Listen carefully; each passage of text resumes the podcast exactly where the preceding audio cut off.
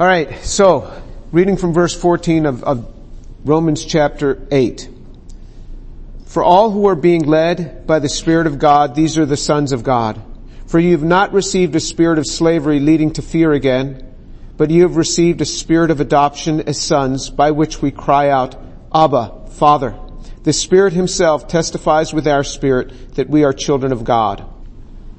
It says in verse 14, for all who are being led by the Spirit of God, these are the sons of God. Our sonship does not depend on our obedience. We are children of God because of the work that Jesus Christ has done. Our sonship, our, our, uh, um, does not depend on our obedience. As I have told my children many times growing up, you will always be my child and that cannot change. You understand the security of that?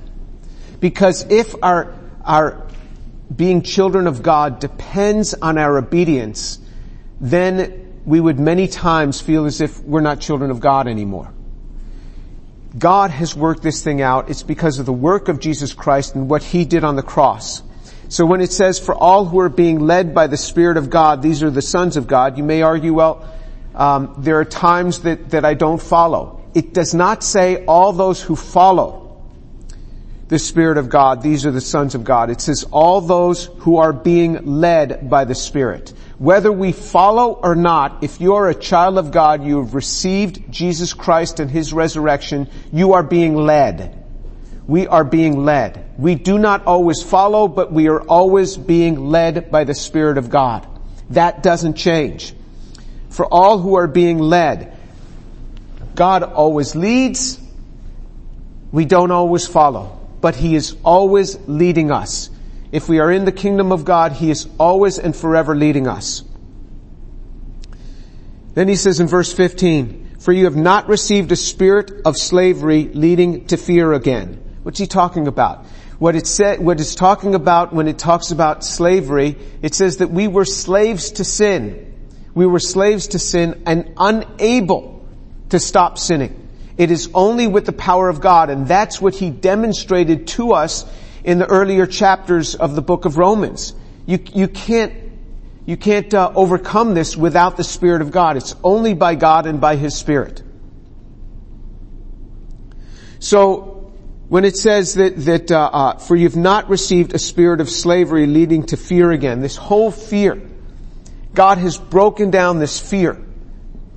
Now the sense of the fear of God is that, is that, uh, um, this is an honoring and respect of God and obeying of His commandments, but it's not to be something out of fear. If, if my children, if my grandchildren were to always be fearful of me, I wouldn't like that at all.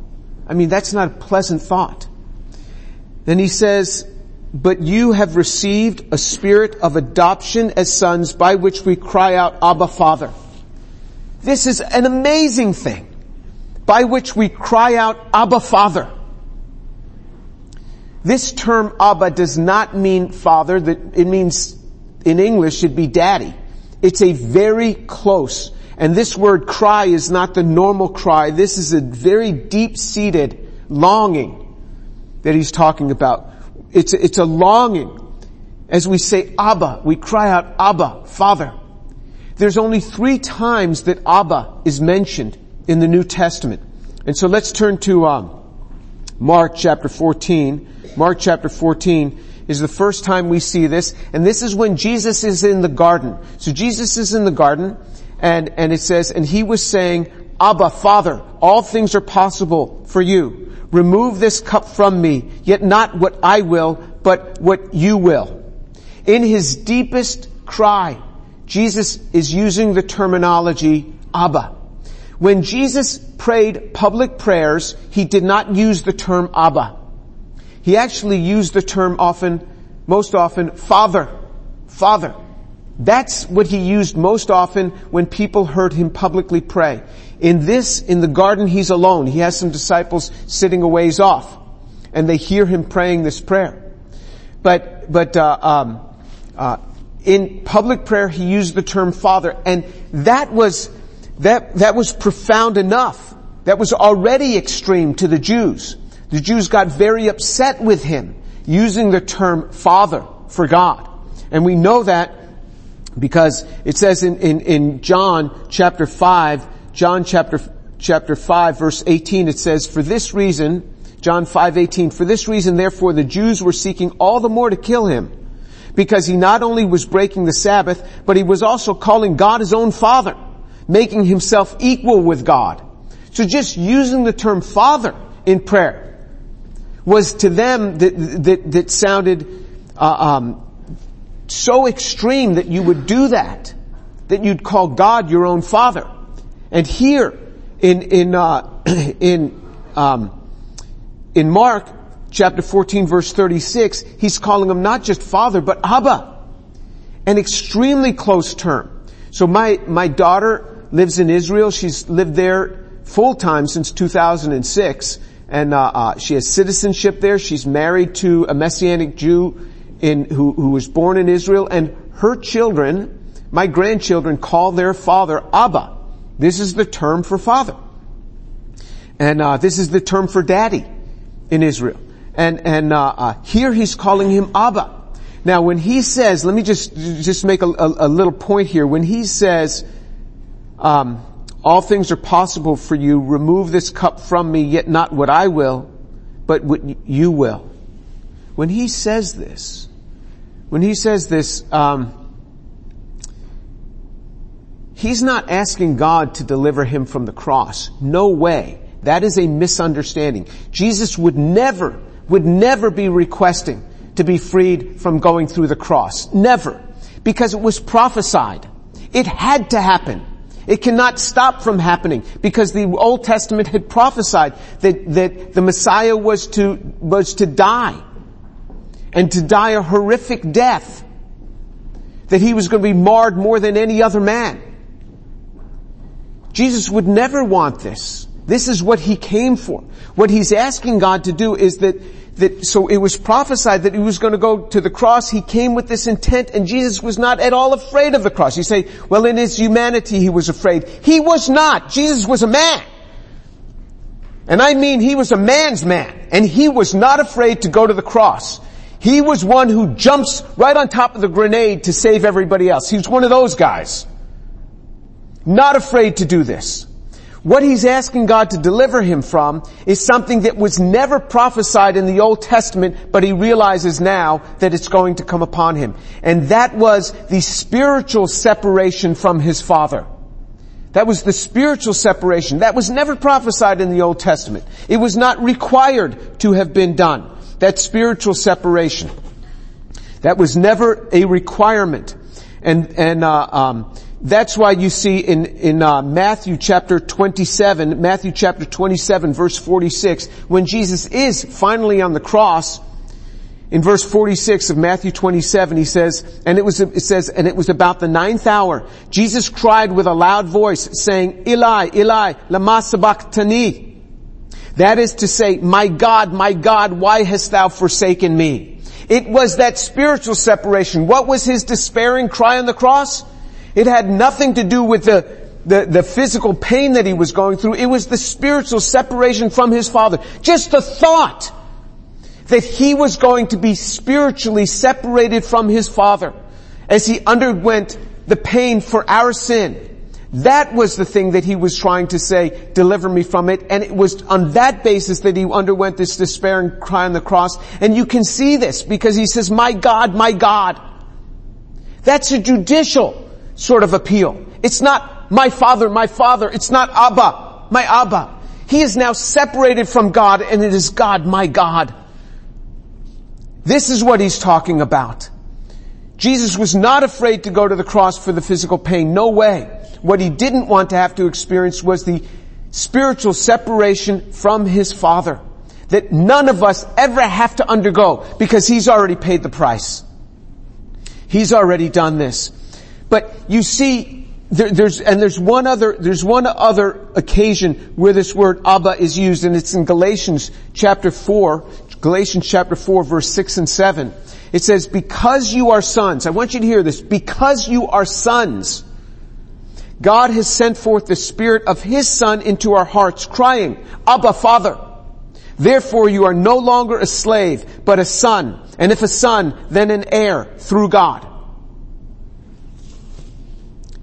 He's saying again that we can cry out with this term Abba Father. The same thing it says in Romans that we can cry out. We can use this very endearing term, which to a Jew, even using the word father is too presumptuous.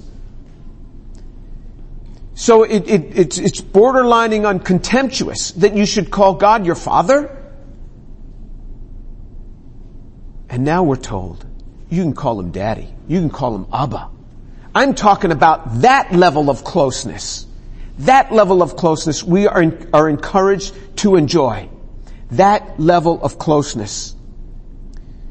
We go, it, it's not just this master-slave relationship. It's not that. Jesus brings this whole thing into us. So for example, in John chapter 15, verse 15, John 15, 15, Jesus says, I no longer call you slaves, for the slave does not know what his master is doing, but I have called you friends. For all things that I have heard from my Father, I have made known to you. So Jesus goes, it goes from being a master-slave relationship to being friends. He says, you guys, you guys are my friends. And then we just saw in the book of Galatians, it goes from that to being sons. It says in, in Galatians, because you are sons. And that's what he's saying here in the book of Romans.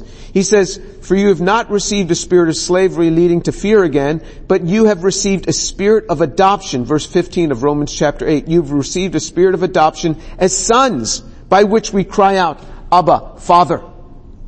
And then in Hebrews 2, chapter 2, he follows on this thought. Hebrews chapter 2 verses, uh, um, well, we'll start, we'll start reading in Hebrews chapter 2 at verse 14. Hebrews chapter 2 verse 14. Therefore, since the children share in flesh and blood, the children, the children share in flesh and blood, he himself likewise also partook of the same, that through death he might render powerless him who had power of death. That is the devil. And, and might free those through fear of death were subject to slavery all their lives. You see, the writer of Hebrews is going at this same thing. He said you were subject to slavery and fear your whole life.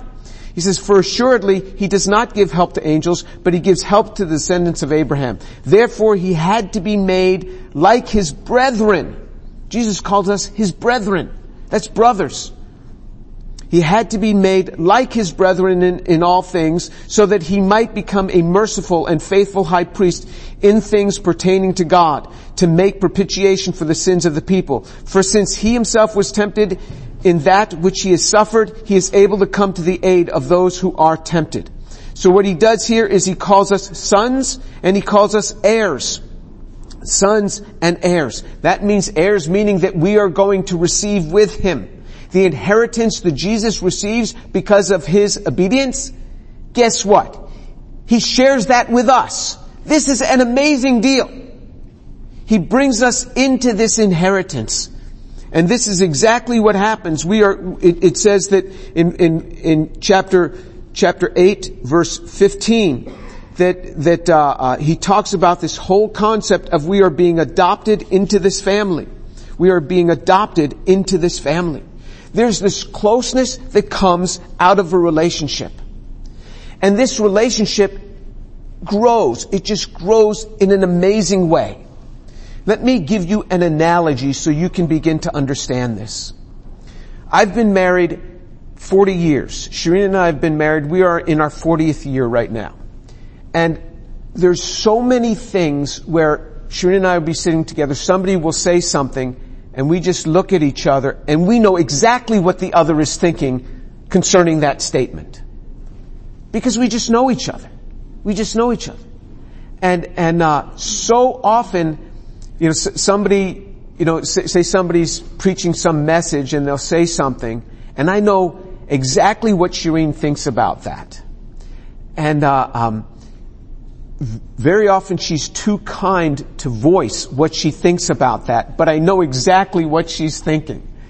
And, uh, um, she will just quietly get up and walk away from the TV or something. I mean, because I know exactly what she's thinking. I know how she thinks.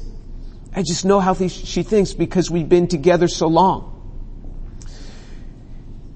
It is true that, that, um, our relationship is different than it was in our first year of marriage. I used to come home and I remember I would, I would come home into our little one bedroom apartment and she was so lonely because we just, we'd gotten married and, and, and uh, we just moved to graduate school. She didn't have any friends. So she was just longing for me to get home and I'd get home and you can ask her, this is absolutely true. I would pick her up and uh, um, it must be that I'm not as strong as I used to be. And and uh, and I would just pick her up and I would carry her to the couch and I'd put her on my lap and we would just start making out. I mean, this was so that doesn't happen anymore.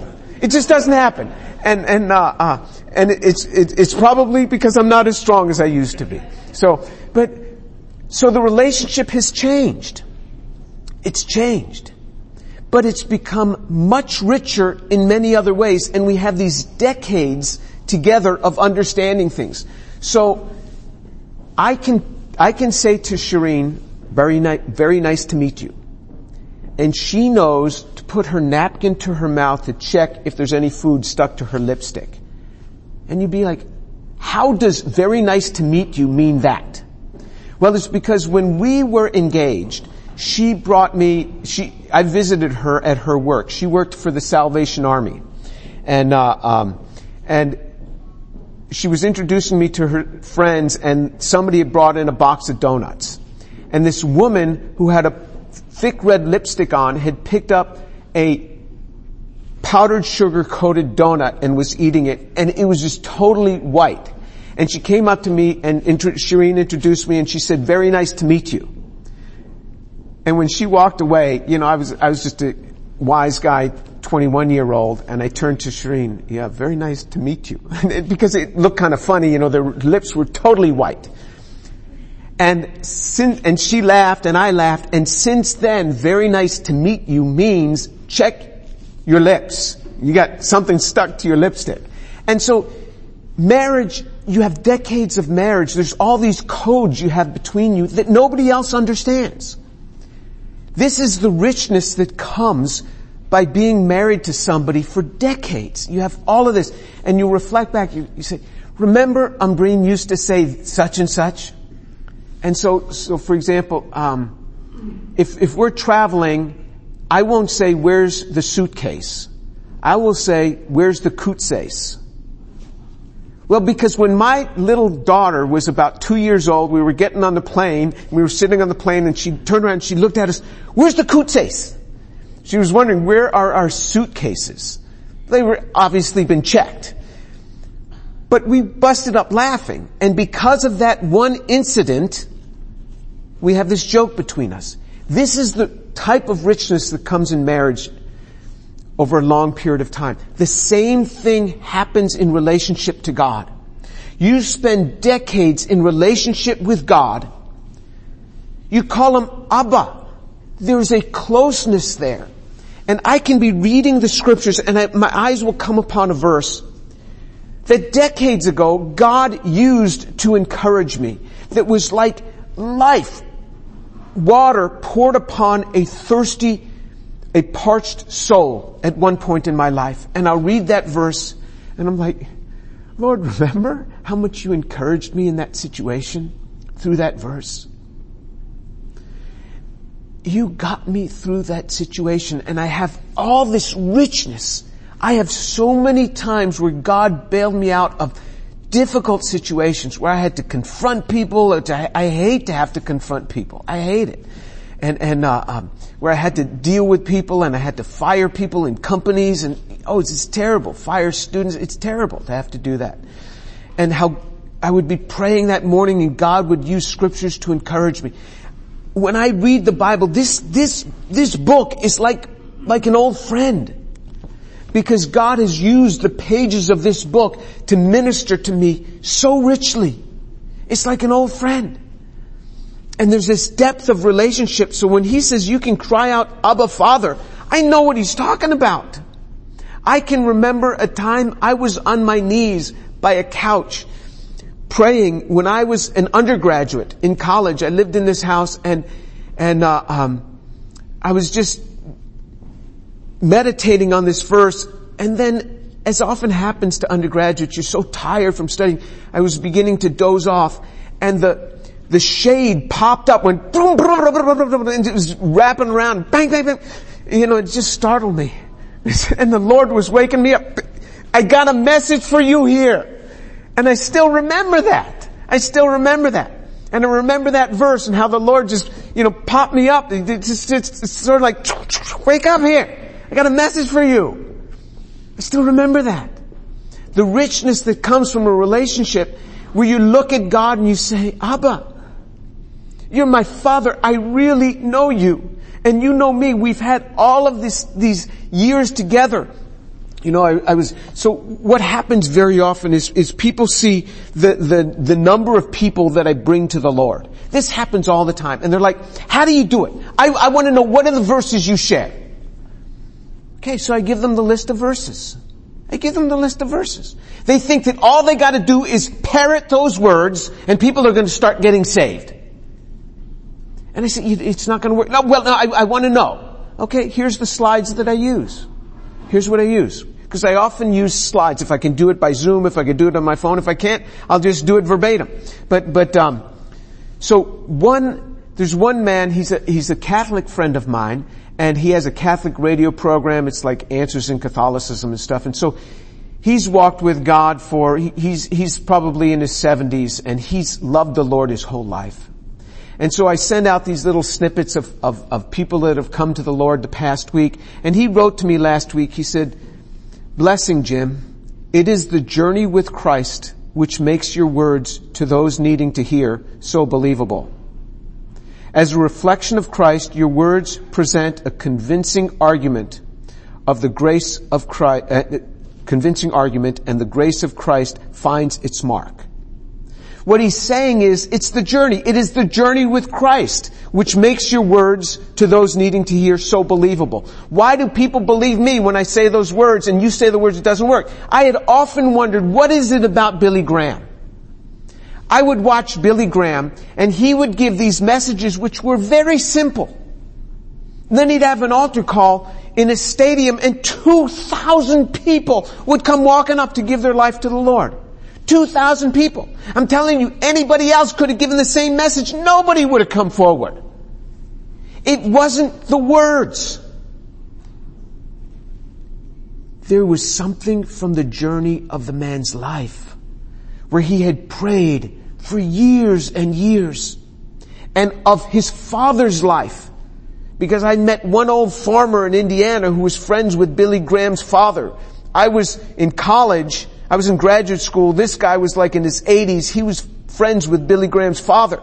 And Billy Graham's father wanted to be an evangelist, he said. And he begged God to be an evangelist and God said to him, you farm for me and I will raise up an evangelist from your offspring. And he did. There's a journey here. There's time here with the Lord, and the Bible speaks about this. So if you look, for example, in in uh, in 1 Corinthians, in 1 Corinthians chapter 4, verse 20, 1 Corinthians chapter 4, verse 20 says, For the kingdom of God does not consist in words, but in power. The kingdom of God does not consist in words, but in power. It's not just parroting the same words and thinking that's gonna do it. Because if it did, that's 1 Corinthians 4 verse 20. If it did, then all we have to do is blast the speaker out, reading the Bible, and everybody's gonna get saved, right? It's not just the words, it's the power behind it, it's the relationship, it's the Abba Father, it's the relationship that's there. This is what he's talking about. When you cry out, Abba Father, and this is why the next verse in the book of Romans, it says, it, so, so he says in, in verse, uh, in verse 15, he says, which we cry out, Abba Father. Verse 16, the Spirit Himself testifies with our spirit that we are children with, we are children of God. His Spirit testifies to our spirit that we are children of God. People ask me, do you ever, do you ever have doubts about God and His existence? And you know what I tell them? No. No. None. I have absolutely no doubts about God and His existence and Jesus Christ dying on the cross for me. Zero doubts. I'm telling you zero. No doubt in my mind about that. How could you have no doubts? Because for decades I've walked with God. Because for decades Jesus Christ himself has ministered to me and been good to me over and over and over again. And I cry out, Abba Father. Do you see there's a relationship there? It's not just merely words in a book to me. Every word in this book is true. Absolutely true. And if you do not take every word in this book as being true, you have lost all power, high ground in evangelism. You've lost it. I have seen the Word of God. The Word of God is tried, it is tested. So I know it is true. The Word of God is tried. And this is why I can say with Jesus, I know who has sent me, that He is trustworthy. I know who has sent me, that He is trustworthy. That's why we can cry out, Abba, Father. Other, Abba, Father. Jesus has brought me through so much, so much. I've had pain in my life like everybody else. I've had sickness, I've had pain. We've had our kids go through horrid experiences. Just like everybody else in life. This is life. These things happen to people. But God has always been with me. He has always seen me through. I have no doubts in my mind. His Spirit testifies with my spirit that I am a child of God. Zero doubts. It's different than the day after I got saved. Now I have almost 45 years of walking with God. There's a difference there. My relationship with my wife is very different than it was when we were just engaged. My relationship with my wife is very different than our first year of marriage. People would say, oh, you know, you were always going for walks and holding hands and laughing. People would say, we can tell you're newly married. People don't say that to us anymore. Can't understand why. Um, uh, but the relationship is rich. It's much deeper. I have no doubts about my wife that she's always going to be looking out for my good. I have no doubts about that. There's a richness that comes by knowing somebody and having a relationship with them for decades. I'll tell you, that's one of the treasures of marriage. Please. I mean, you're gonna go through, you're gonna go through stuff in your marriage. We've gone through stuff in mine. I beg you, hold on. Hold on. Because you know what happens? You get into the next marriage and you think, oh, this is gonna be better, and it turns out to be worse. I've seen it. I've seen guys go through multiple marriages and say, you know, my first marriage really wasn't that bad. you know? And, and uh, um, uh, you, you get these things worked out. So that you have this legacy. She and I will remember occasions. Remember that person that came to our home, this thing that he said, and we'll laugh. Nobody else can laugh with me like I laughed with Shireen about these occasions that have happened through our lives. This is the richness that you get when you can cry out and say, Abba Father. This is what he's talking about. There's no doubt in my mind. We can cry out, Abba Father. Jesus invites you. The Word of God invites you and in fact to use Abba Father. In your personal time with Him, there is a richness.